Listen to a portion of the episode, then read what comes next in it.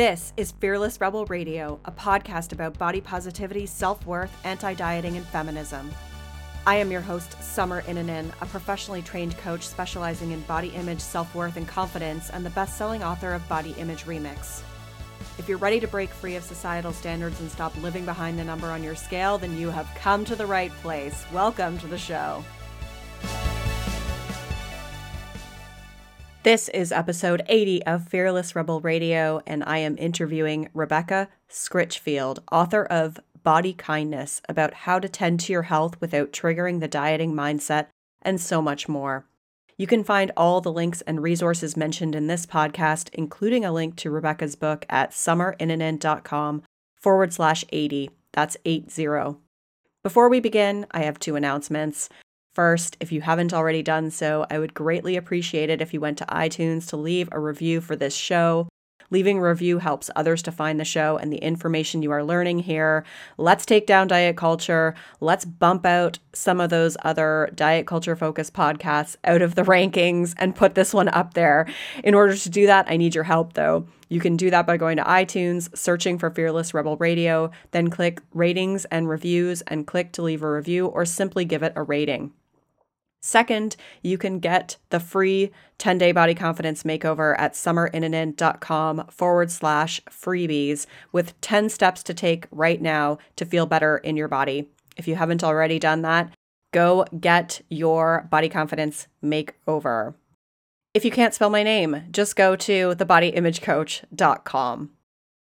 Today's guest is Rebecca Scritchfield. Rebecca is a well-being coach, registered dietitian, nutritionist, certified health and fitness specialist, and author of the book Body Kindness, lauded by the New York Times Book Review as simple and true, and Publishers Weekly calls a rousing guide to better health. Through her weight-neutral, mindfulness-based counseling practice, she helps people create a better life with workable goals that fit individual interests.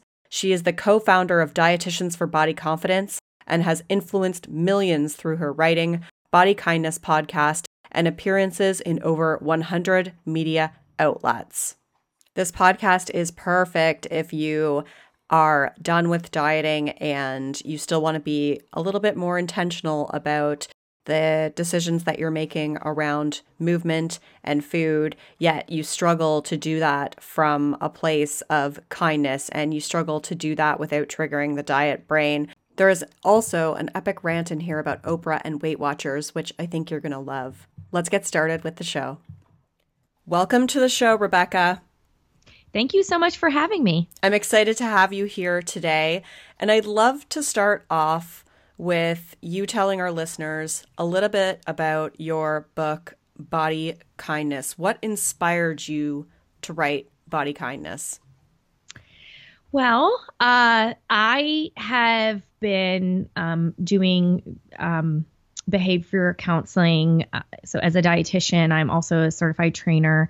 Um, and it, actually, I, I disclose in the book that I, I do this apology, right? Because I for years was part of the problem, like dieting myself, part of diet culture. Like, yeah, you know, before Fitbits were popular, I had these armbands and I was like, put this on and I'm going to watch you. And don't, you know, don't you want to be healthy? And like they, they bought into it. That's what they wanted. And, and over time I realized that I didn't really believe the stuff that I was doing anymore because it, it really wasn't working for me long-term, but also it wasn't helpful with clients. So for example, um, you know, there would be a lack of trust in our relationship, or it was too inflexible what I was doing. And I hadn't um, fully been introduced to, to um, health at every size, the science behind it or anything like that. But I just knew what I was doing was wrong. Um, and so I started to educate myself and try to figure out, well, if I'm not going to focus on weight as a goal, then how am I going to help people? How do you help people really change their habits? I found positive psychology that way. Um, and it just took, it took me a while to get curious, to read, to attend conferences, to ask people who were doing it and, and to learn and grow. Um, and so it was, it was an evolution when it came to the opportunity to write a book. It was a, it was a huge challenge. I mean, just getting an agent, but then even getting meetings after the reads, um, I got a lot of positive feedback. Um, this is, this is great writing, but we only do diet books. Um, so even to get, like, I had three meetings and two offers, and, you know, you only need one. So I am not complaining, but that was, it was very disheartening to, to see this idea that here's something that could actually be helpful and have client stories and be based on science. Um, but just to get so much pushback from the publishing world, um, it, it was partly disappointing, but then also energizing, like, This is this is what you know you need to do, um, and and and really what what drove home the, the title and the theme around body kindness.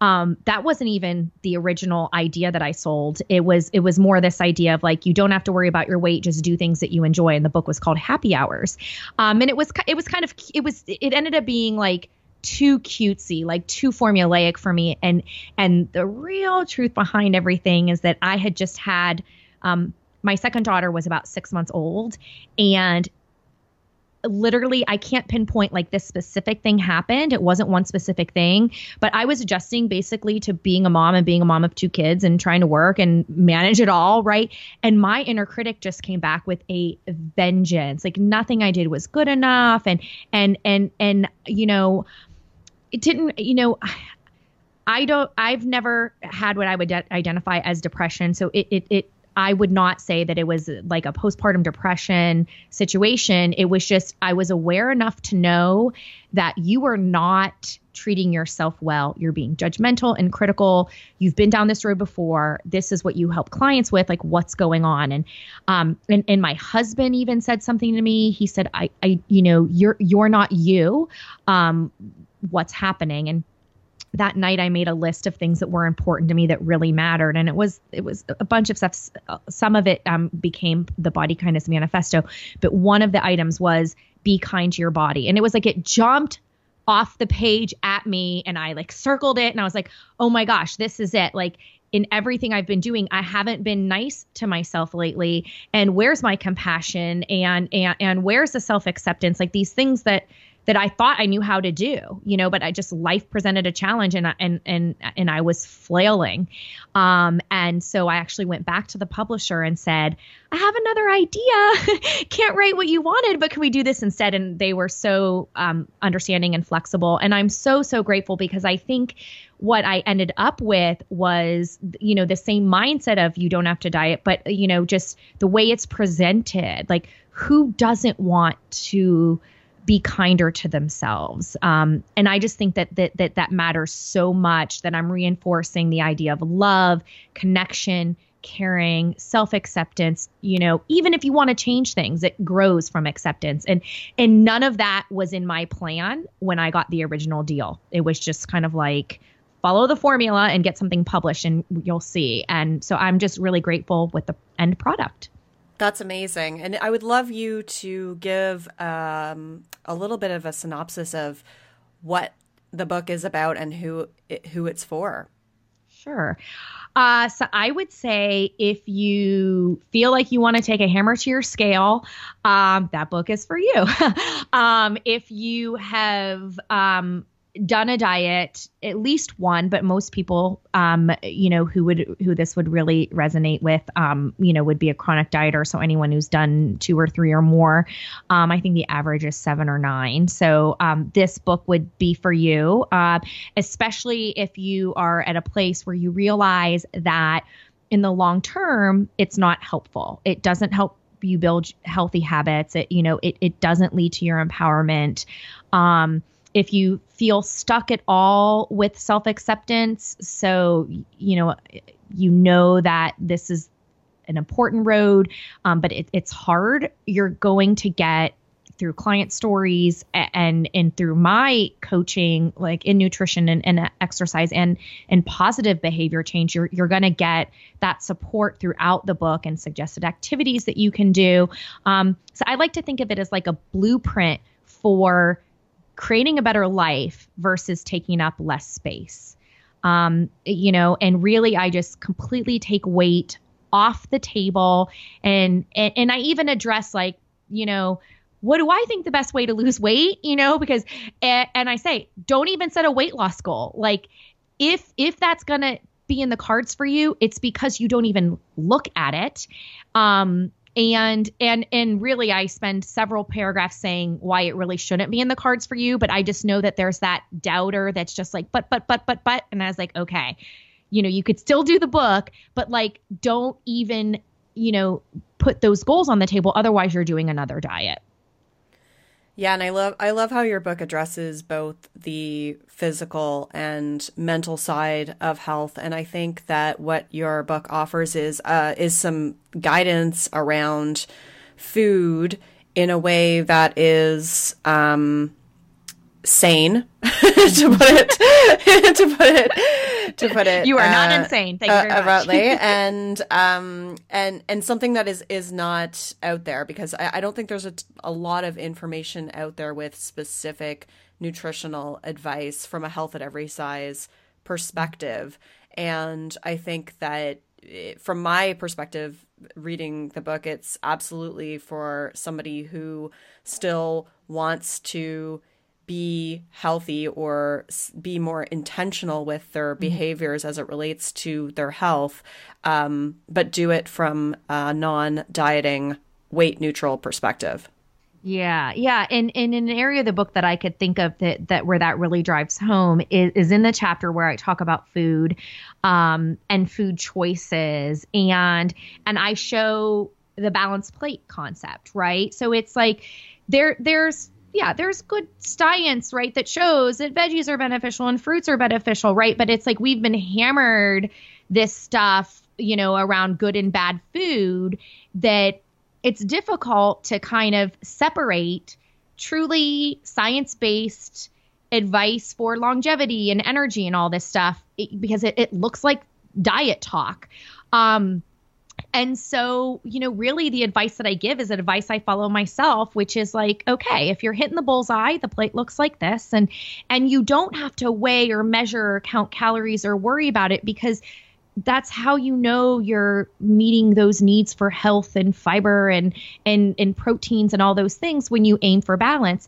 But in reality, when I have pizza, it's never going to look like that balanced plate where only one fourth of the plate is starch. You know, it's never going to look like that. And so when you show the different flexible options based on if you're hungrier or craving something more, um, and then there's a picture that I don't show, but it's just like, or you just eat what you want. Like, you don't have to prioritize nutrition every time you eat. Right. And, and, and I think that's what is so unique about it is, is how can you in a book that it, you know, where books are tend to be prescriptive, but guide toward flexibility. Um, that was really important to me. Yeah. And I think that, that, that comes across, like there's, there's a really good balance. And I think, you know, obviously like taking into account the mental side of it too, and being really mindful of where you're judging yourself or where you're looking at things through that good or bad lens, which, which I do want to ask you more about in a bit. But um, building up to that, I would love to know what your experience has been just working with, with people about dropping rules. So I think a lot of the time people are afraid to leave dieting behind because uh, we've become so disempowered. You know, we've been taught that we can't trust ourselves, that, um, uh, you know, that we have to follow rules or somebody else's, uh, mon- not mantra, but philosophy in order to make decisions for ourselves. And I think that going from that transition of breaking free of rules to starting to listen and trust yourself and give yourself allowance around food, it can be really scary. Mm-hmm. Do you find that there's particular stages that people go through? What what's your experience been with that? Mm-hmm. Um, well, um, so I, well, so what it, you mentioned the word scary, and what will forever come to my mind when I hear scary is the word fear. And what will forever come to my mind when I hear fear is when, um, one of my dear, dear clients who was, um, struggling with, um, an eating disorder, uh, was also struggling with a, a drug addiction, and she was being, um, treated for both. And, um, you know, I remember when she pranced in my office one day and just said, I've got it, you know, I learned something. And it was basically, you know, for fear, um, you know, face everything and recover, or fuck everything and run, you know? And I was like, ooh, I like that. And so, you know, I, like this idea of like that you have a choice between fear and the idea that you're going to face it is, is crucial. Um, I also like the visual of that you're driving a car and fear, you know, is in the back seat, and fear might be saying, you know, even more loudly, you know, when you start to make changes, your your fear, your inner critic can get even louder because it doesn't really want things to change. But you're still driving the car, and that voice can annoy you all it wants. It doesn't have the steering wheel. And so this idea that you have the steering wheel, um, I think I say in the book, like you control the gas and the brake. So to know that you have this power in how you're going to break free from dieting. It's, this is not, there is no rule book, right, that we all follow that says, this is how everybody, here's our standards for breaking free from dieting. It is much more a very personal, intimate journey that's based on personal experiences and personal healing. And, you know, there's, there's no two paths that are exactly alike, but we are human beings. And we are feeling creatures first. We are highly emotional feeling creatures. Negative emotions, especially strong negative emotions like fear, are normal emotions.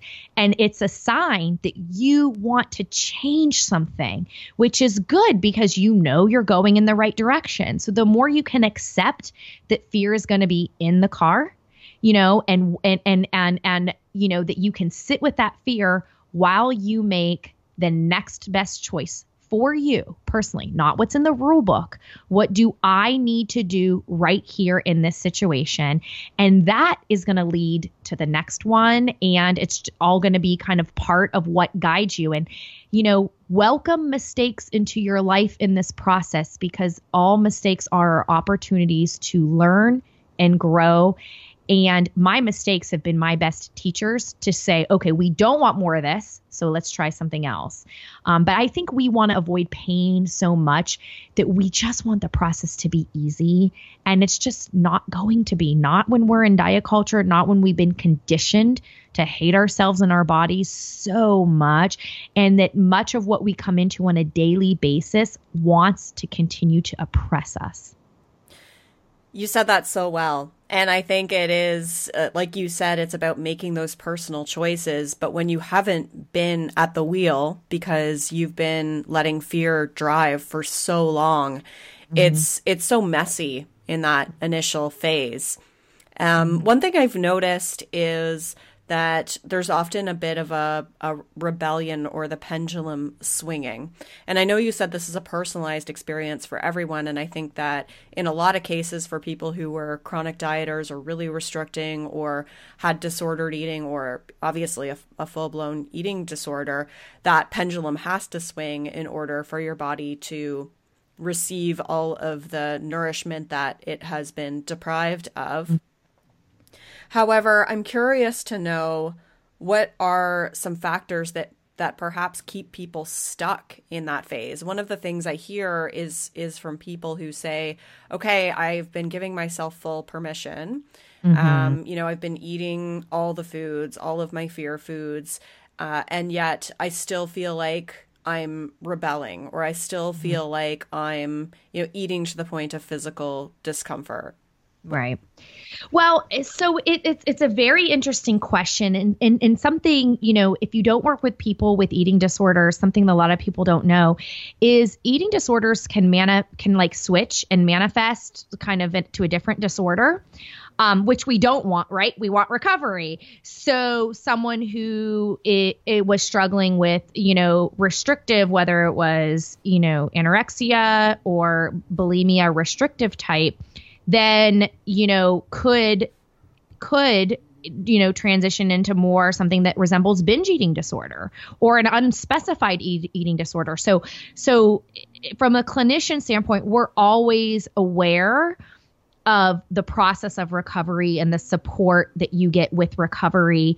Um, so, you know, if somebody is um, you know, like you were saying, trying to say, okay, so kind of almost jump, right, from restriction to full permission to eat. I mean, it's definitely thousand percent support intuitive eating. It is a top intuitive eating principle. Um, I've studied supervision under Evelyn Tribole, and we've talked in our supervision groups about that. And at the end of the day, that there is, there, there are helpful ways of how you allow these guideposts to fill in your life. So let me give you an example. Um, you can agree philosophically that there are no good and bad foods and bought into that. But if your goal day one is, I just need to let my body eat whatever it wants and whatever it craves. If you believe that you can do that and still um, stay tuned in, because attunement is also a big part of intuitive eating. So you could still honor your hunger and respect your fullness and just whatever I want is fine. And that feels comfortable to you. I say go for it. I would never say, oh, no, no, no, no, you can't do that. But I think that we agree in the principle of full permission to eat, but we don't come up with a structure that feels safe. So it's almost like if my two-year-old went into a five-foot pool with no swimmies on, she's going to sink to the bottom. you know, she needs her swimmies. Um, so it could be, if you're making mistakes like that, to, to think like, do I need a little bit of a, um, you know, a plan where it's like one fear food a day, or, and it's not a diet, but just more what, where do I get my confidence from, you know, in this approach? I don't know if that answered your question or what you were thinking about, but um, basically it's almost like you want to, you know, think about, okay, so this is the philosophy. What, um, what do I think I could do of this philosophy today? And it may be that you have to take steps um, and that you're expecting that you're at like a full blown, comfortable, confident, intuitive eater the second you give up dieting. That might be too difficult for some people. Yeah, absolutely. I think what, what I'm taking away from this is is allowing yourself to not get it right and to play around with different things, but to also know when to stop. Like if something doesn't feel right for you, then change it up, you know, and, and like you said, like there's kind of different principles that you can that you can draw in and see if that works for you. Because, you know, the other side of this is that a lot of people turn intuitive eating into a diet, and they'll mm-hmm. they'll come to me and say, mm-hmm. you know, like I'm I'm I if I'm only eating when I'm hungry and stopping when I'm full, then, you know, I need to be doing this and it's driving me crazy and all I'm thinking about is food. And, and I'm like, mm-hmm. okay, you've you've clearly turned it into a diet. So to a diet. For that individual, the that that particular principle is not working for them at that mm-hmm. time. Whereas mm-hmm. for somebody else, that might be helpful because they've never actually paid attention to those things. Mm-hmm. So um, I think what we both kind of agree on here is that it's not like a one size fits all approach. And again, it's like using your own intuition to figure out, is this is this working for me? Like, how am I feeling? And mm-hmm. really taking your power back. And like you said, using the metaphor of being in the driver's seat. Yeah. And and and and in both in both cases, they they may need coaching from someone who's been there before. You know, they may need a dietitian. They may need, you know, like they may need a coach that that, that can help them um, because it, it is challenging to do on your own. Um And, and yeah, it, you know, I would say in both cases that there's a sense of awareness for what you think you need. Um, and, and I would venture to guess, you know, and, and Evelyn Tribole and Lisa Resch will say over and again, intuitive eating is not a diet. It is not a diet. I totally see people using it as a diet, you know, when they'll, it's almost like, um, oh, I thought about what I really wanted. And it really wasn't um, the Cheetos, you know, it really was carrots and hummus. And, you know, but it's like, you never hear the story of like, I thought about what I really wanted and it really was, you know, Nutella on toast. Like, so, it, you know, it's not embrace intuitive eating and you're suddenly always going to crave the health food. Um, that would not be intuitive eating. And I would venture to guess when people turn it into a diet that deep down, they're still hoping to lose weight. Yes.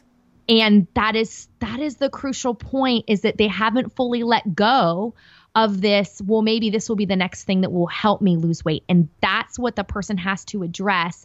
It's not saying you won't lose weight, but it's like giving up giving up that sense of control to really fully embrace, I need to connect to my body. I need to connect to my body. I need to stop and think about what makes sense right now. When you're, you know, you're tired and, you know, and you had a bad day, you know, some people can be at a place of health where truly they could make a comfort food pasta dish and dessert and not feel an ounce of guilt or shame, feel like that was part of their self-care plan. Somebody else could come home and have that same day and say, screw it, and eat the same food, but maybe more, or get uncomfortably full. And then, and, and that's a mistake. And it really just depends on what is driving your decisions. And is it rational thinking for what feels like self-care to you in that moment? And that's why it's so personal, because you're going to get something different depending on what's going on with you and where your head is at. Mm-hmm. Yeah, that's a good way to describe it. And I want to come back to one of the things you said at the beginning, which is who doesn't want to be kinder to their bodies? But the interesting thing about that is that dieting is perceived as an act of kindness to our bodies, you know, and and, and specifically my mind gravitates towards the, the Weight Watchers Oprah advertisements, because mm-hmm. she clearly, you know, draws this association between losing weight and living your best life. And mm-hmm. that losing weight from that perspective is an act of kindness. So I think that where I'd like to go with this, or at least hear your, hear your point of view, is the ways in which dieting has led us astray and how how it's it's not an act of kindness, and kind of just blowing up some of the stuff around that. Mm-hmm. I am so... I'm so frustrated with Weight Watchers as the example. I mean, it's, uh, it is. So I remember when they were first rolling it out, like last fall, and we got invited to be part of this call. And I, I think it was people who write for like U S News and other publications. And there were other dietitians and stuff on the call too. So I called in, of course, out of curiosity to, to listen.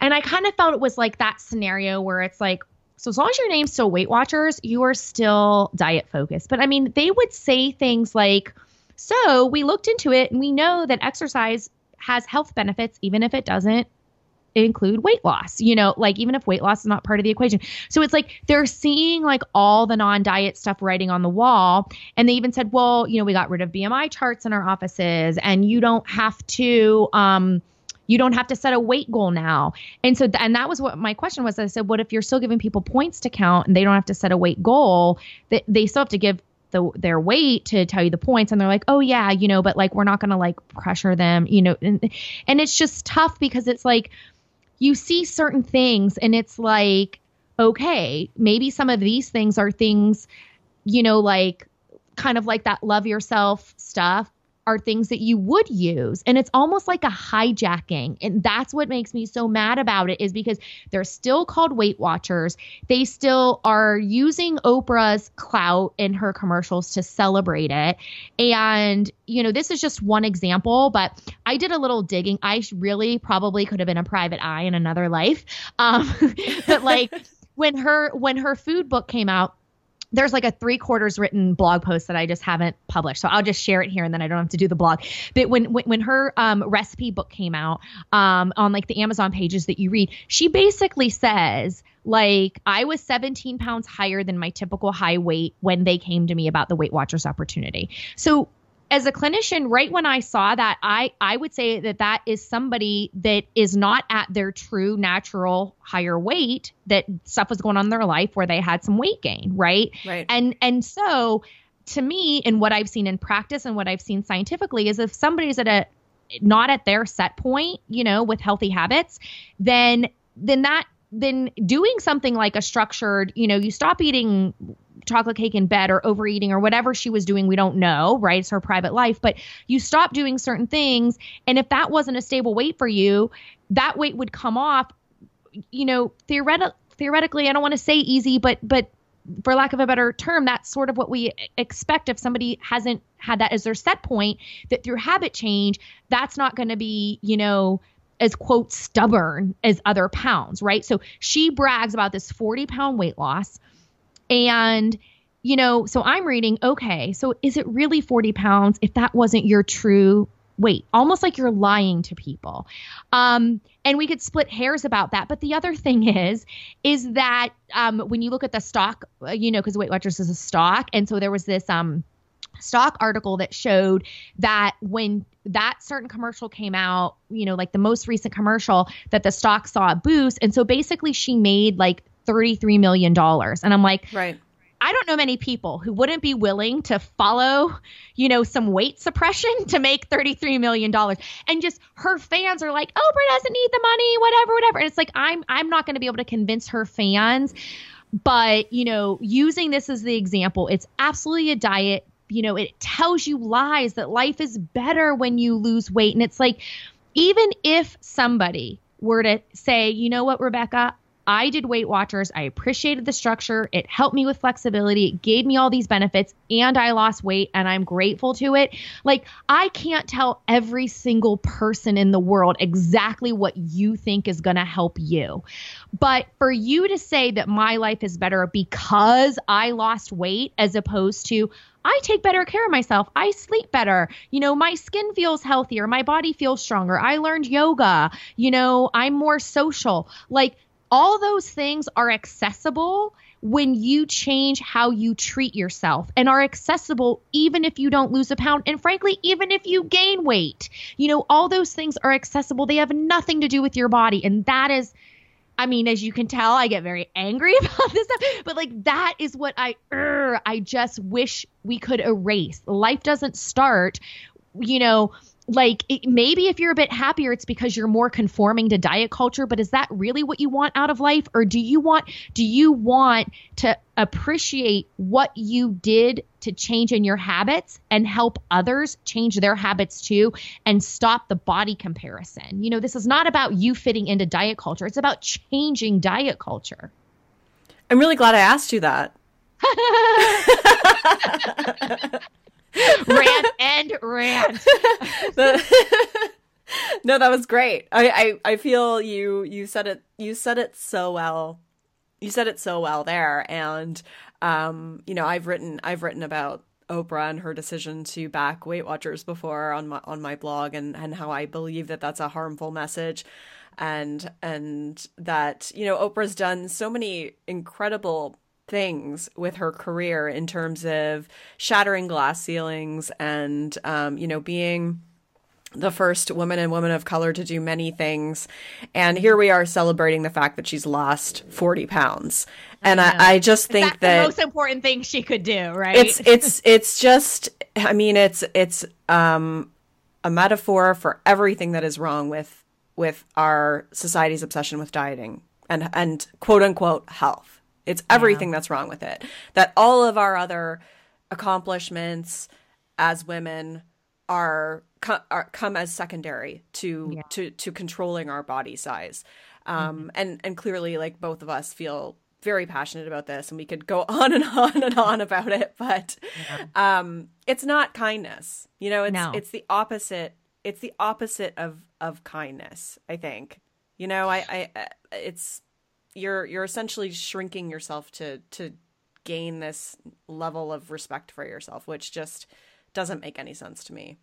Yeah. No, I mean, I I mean, I agree. And it's just, um, you know, I I was just thinking about this, about how how not much has changed. So I'm like forty this year. So I'm kind of getting sentimental, like, what do I want the next ten years to be like? And I was actually thinking about, you know, when I first started like noticing my body and body changing, and when I first, you know, started distrusting my body.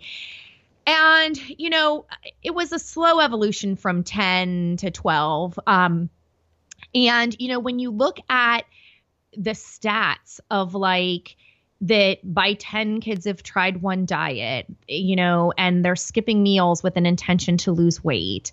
Um, you know, that, that this stuff was, this was happening. This was like this when I was young.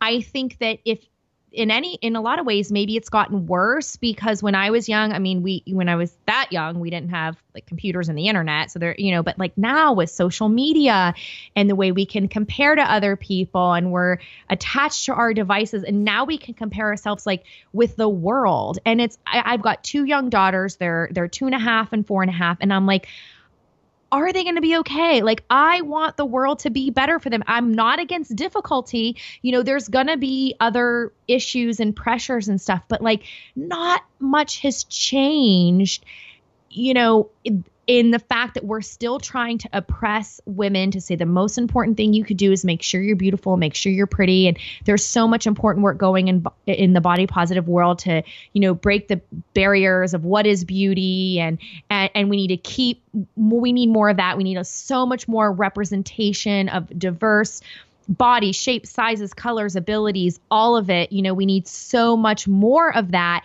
Um, because we can't begin to love what we don't see and what we don't hear about.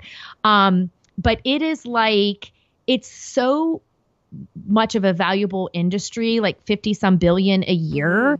Like, nobody's going to give up that money. So I really want to figure out, how do we let people know that, like, we will buy your stuff if you stop making us feel like a piece of crap, because we can shift that money into other things, but just not, not dieting things. And, and I just, I hate today's diets. Like, I cannot stand, it is not a personal jealousy thing, but like, how popular something like Whole thirty is. I mean, it is insane. It is not science-based.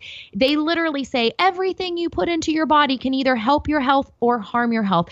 I mean, that is just obsessive and anxiety. I have a client who came back to me and she's like, I just want to eat rice again and not feel guilty. I'm like, I cannot believe I am getting paid to help somebody say that rice is okay. Like, it, that, you know, the fact that you can't have peanut butter or legumes. I mean, it is, it is absolutely insane, but they say, well, we're not a diet. You know, this is a lifestyle about taking care of your body.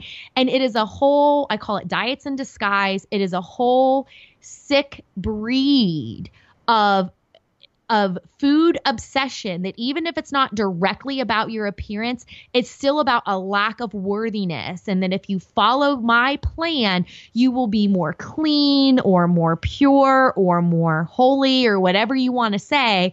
And, um, you know, most people I've talked to, they're like, I did it for thirty days and then I ate five donuts the next day. Like, it is just against biology. And I, and, and yet, I mean, they're millionaires and they sell so many books, and It, it it makes me kind of scared, where I wonder, like, are we making a difference? And what is it going to take to really move the needle?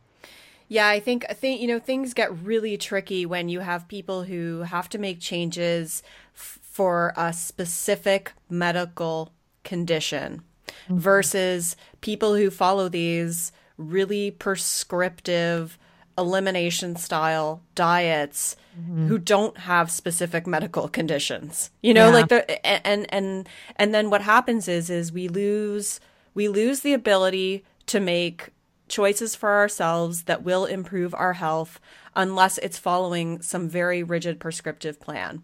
Yeah. And, we'll lose the ability. Yeah. You never get it. It's like you're born with these intuitive eating skills. What your the, your parents' food philosophy influence yours, and then diet culture influences you. You never learn how to make choices. How are you gonna? How are you gonna? You know, it's never gonna be easy making choices. The more time you spend following diets that take that power away from you, you're never gonna learn. You have to. You have to let go of that so you can learn how to decide. Right. Right.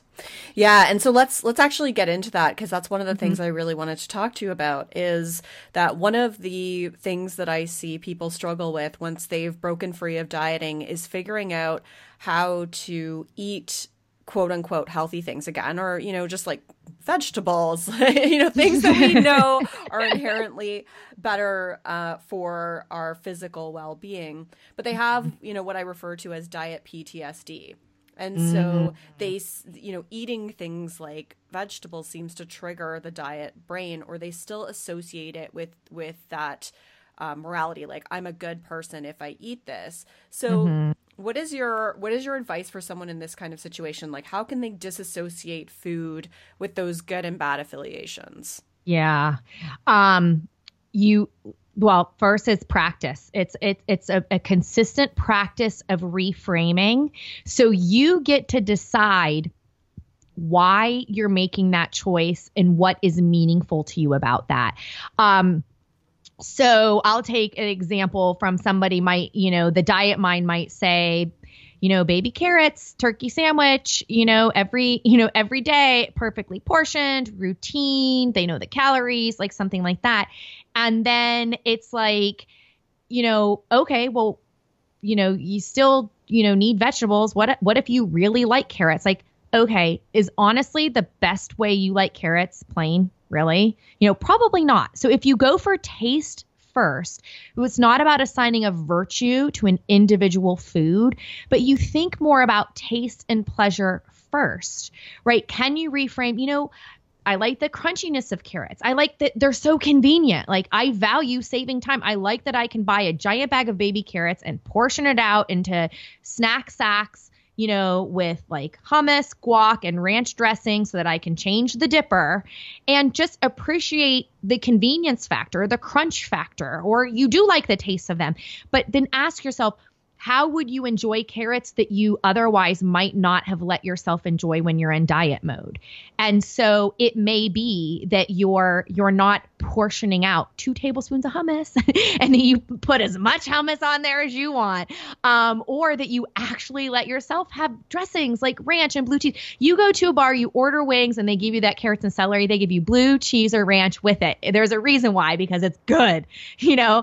And so if you're, you know, let your taste different types of dressings again without looking at the fat grams on the label, and what do you really enjoy the taste of, and choose your products based on taste and then pair them up in a way that it's like, okay, you know, I might hear this voice that's like, carrot is the good girl thing, gold star. No, I value taking care of my body, and part of that is making sure I eat vegetables.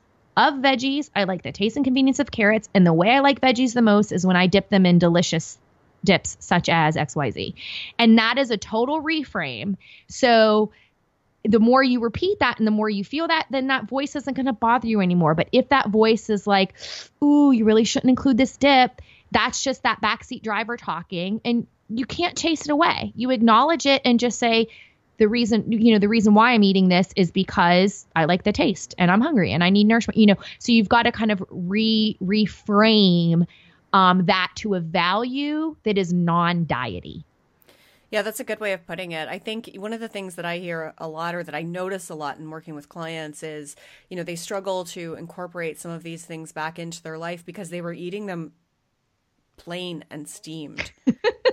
You know, like I, I had somebody who was oh, like, yeah. "It's plain, like it's gross," and I was like, "Well, put butter on it." And yeah. um, and they were, and they were thought to them like, "I can do that," and I'm like, "Yeah, yeah, yeah, yeah, yeah, like salt, butter, let's go, like roast yeah. it in the oven. It's gonna taste a million Girl, times better." I yeah, I will eat with you any day because salt and butter are my friends. And you know, I used to worry like, "What are people gonna think of me as a dietitian?" I used to that used to be my fear voice all the time, and. You know what really ended that for me? Um, there was, it's still out there. There was a Huffington Post article, and it was, it was like a summertime puff piece, like joke article. It was like, we're asking dietitians, if you were on the road and you had to get McDonald's, what would you get and why?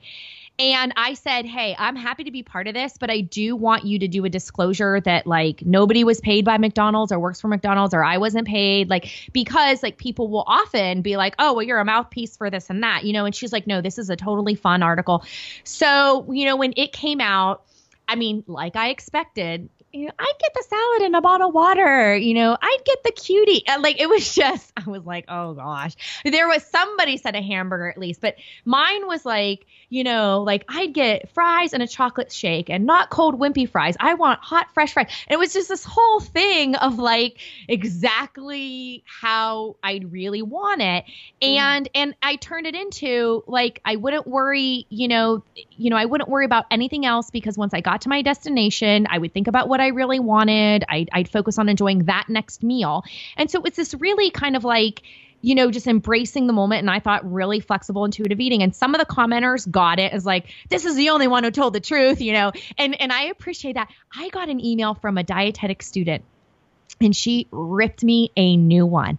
I mean, she wow. said I was a disgrace to the profession. Mm. She told me, she calculated the calories and, and the gram, she, ninety-eight grams of sugar or whatever it was. Can, why would you do that? I mean, it was like, and, and, and it, it really, I jumped back and I was going to do this whole coaching thing. And, and I sent it to some of my good friends and, you know, we just decided, you know, this was not a teachable moment. Like there was nothing I could say that was really going to be helpful. And then I had other ways that I could help people. But I, I feel like that experience, it just drove the importance of why you have to be honest and don't worry about what's the most important role I could play here as a registered dietitian because, you know, you know, you're about health and blah, blah, blah. And it's like, I decide what I think health is. In the context of that article, I stand behind what I said. I stand behind using butter and salt. And if I have an individual client that has hypertension and that has a reason that they need to follow a certain prescriptive eating plan, like you said earlier, including watching sodium, okay, I'm going to work with them and on their lifestyle on how best ways to, to watch that. But most of us, things like salt and butter are a flavor enhancer. They help us enjoy food even more. And we can't ignore all the benefits we get out of eating the vegetables, anything from what you might hear about, about fiber and fullness and vitamins and minerals, but even now the gut microbiome, and this is food for, for our gut, which creates serotonin, a relaxing, you know, kind of our little chill pill hormone that helps us deal with stress. So it's like you can find non-weight, non-diet reasons to do something, but at the end of the day, we deserve pleasure and enjoyment of lots of things in life, including our food. And you'd be hard pressed to find somebody that says, oh no, it really tastes worse when you use butter and salt. Yeah, exactly. Exactly. Man, if I could take back all the years that I didn't eat things like ketchup because of the sugar or, you know, like, I don't even know, like sour spray cream. Butter. Did you ever do spray butter? Yes. I I mean, in my own personal, in my own personal journey, I went through a very rigid non-fat, low-fat phase that lasted about a decade, and then I and then I went the complete opposite direction and went like super low-carb and mm. wouldn't even eat a banana. I was yeah. that person that was like terrified of a banana, mm. um, and now I eat I eat bananas every day, but I just you know I eat lots of fruit now. But that used to be something that I was afraid of, which seems you know that seems really um, obsessive. Now that now that you know I'm on the other side of it, but everyone has everyone has that P T S D from whatever diet they kind of invested the most time in, the one that really brainwashed them. And for for a lot of people, it means they they are scared of of fat and things like butter, and for mm-hmm. other people, it means they're scared of things like carbs and specifically things you know like rice or beans or even even in you know in my case like fruit and sweet potatoes, which is so ridiculous because when I added all of the carbs back into my life in abundance, my my physical fitness improved. I felt a million times better. I slept way better. Um, I my I wasn't thinking about food like I used to just obsessively think about it and and think about you know like what desserts I was going to eat all the time. And anyways, I just wanted to throw that personal experience in there for anyone listening, because I'm all about those carbs, all yeah. about the carbs. We need to write a song. I'm all about those carbs, yes. those carbs, baby, all about those carbs. Yes, we can do it. Oh yeah. my God, it's I such mean, a difference. Of course, you know the carb, the carb villain of of of the year is going to be sugar, which just drives me so crazy. Here's like literally the two second tidbit on sugar. So when you actually look at the data, it's called N H A N E S. It's the best data we have on um, um, eating patterns in America. The average American is consumed is thirteen percent of their calories are coming from sugar. Now that's high from added sugar. That's higher than recommended, but the recommended is ten. So when I look at ten percent and thirteen percent, I'm not seeing sugar is going to send you to the grave. I'm really not. Mm-hmm. Added added sugar is going to send you to the grave there. And the number one source of added sugar was caloric soda. And so, you know, and, and, and I'm not even like, I'm not trying to increase soda consumption. You know, we do have to choose how we want to best get our sugar. But if I had a client that was like, I don't really care about ice cream. I don't really care about chocolate. I love to have a soda a day or something, you know, right portion, context, they feel good. I'm going to help them find a way that they can get pleasure out of what they're consuming. But mo- a vast majority of people, a vast majority of people, they're just not daily daily soda drinkers. So I think by the time, you know, if you're a person who's worried about added sugar, but you, you know you have a general healthful eating pattern, and the way you use added sugar enhances the pleasure and the taste and the quality. Let that be enough, because there's a good chance you're already under that ten percent. And if you're not, you're you're in the ballpark, you know. And and I just think it's so misguided. And there's a good study that even says even trying to lower that added sugar from ten to five percent, we don't have evidence that that would improve health and well-being, because we cannot directly link sugar. Um, they try to make a direct connection between sugar and obesity, and actually they can't make that direct link. Um, and so they're like, and it's not even feasible for Americans. They would feel too restricted. And, and I believe, I support that research article, and, and, and there was no funding to it. There was, you know, I checked the disclosures on that, but it's like, we have to wake up and understand that That, that people have an agenda, and it's to scare us and to create fear. But we have the power to say, you know what, that just doesn't work for me, because here's how I incorporate sugar in my life, and that's okay. Yeah, again, I think it's like it's like shutting down all the noise and coming back mm-hmm. to what what you want for yourself, what works for you. Like, how do things make you feel? We've become so out of touch with how things make us feel.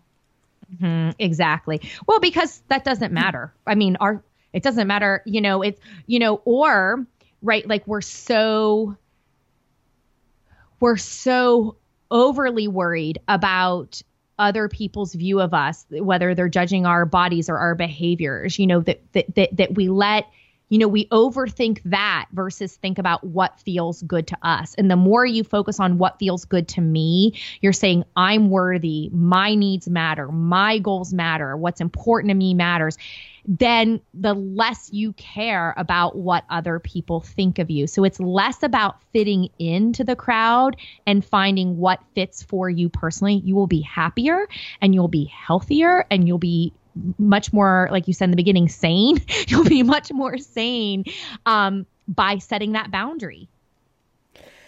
Yeah. So with that, I mean, there's a million other things I wanted to ask you. Um, that we'll have to save for another time. And I know that a lot of those answers are in are in your book. So um, I'd love you to tell people a little bit more about how they can get in touch with you, where they can find your uh, where they can find your book. Is that it's going to be linked in the show notes at summerinandin.com forward slash 80, 80, because this is episode eighty, but other places that they can also find your book. And, and I know you have a podcast and everything else too. Sure. Thank you. Well, if you go to body kindness book dot com, um, click on uh, the tab there that says Get Started, and you can actually just, when you give your name and email address, I have a free e-course, and it's it's going to be up there, but you can get um, you know, on demand when you're ready for it. I've got a video and a reflection guide. You can see a sample chapter from the book. It's, it's the philosophy chapter, which is a great, you know, it's kind of like a little snack. If you like that snack, you'll love the meal.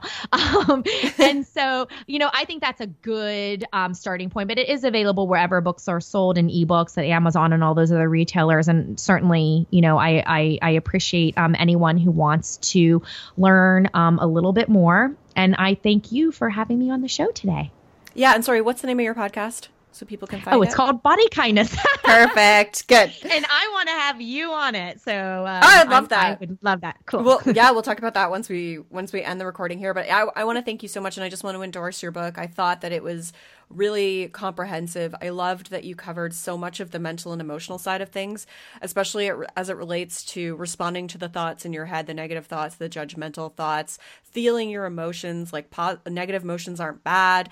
Um, just th- those were a few things that really stuck out to me as being so important. Um, that's obviously where the depth of my my experience, and, and that's really where I help people. So of course, those are going to speak to me. But um, mm-hmm. I think that, you know, it It's it makes it comprehensive, and it adds the pieces that are often missing from other from other health manifestos. And this one is certainly one that is going to be um, helpful and and and is so needed. And I hope it's one that can surpass some of the other, like, quote unquote diet culture and, and health culture and weight loss books that are out there, because um, that I think that, that it's just perfect for people who want help with their health, from a health at every size perspective. And, um, you know, they're done with dieting and they've been done with dieting and they're really looking to be a little bit more intentional with, with those changes for themselves, but they don't know how to do it because they've been so brainwashed. So I, I just want to endorse it and say that I think it's great. Um, I'm going to link it in the show notes, like I said, and, uh, and good job. Like it was a lot of work. I can see that you put a ton of work into it. So, so kudos to you, my friend. Oh, I'm so grateful. Thank you so much. Thank you so much for being here today. It was an absolute pleasure. I loved talking to you, and I'm glad we got all fired up about some of those, some of those Weight Watchers conversations. Resist. Yeah. Yes. I know. We're all a bit fiery these days, I think. Thank you, Rebecca. All right. Thank you. Rock on. That's a wrap on episode eighty of Fearless Rebel Radio. Thank you for listening. I hope you enjoyed all of the incredible sound bites and advice that Rebecca gave us there. All of the links mentioned are in the show notes at summerinandin.com forward slash 80. Thank you for listening. I will see you next time. Rock on.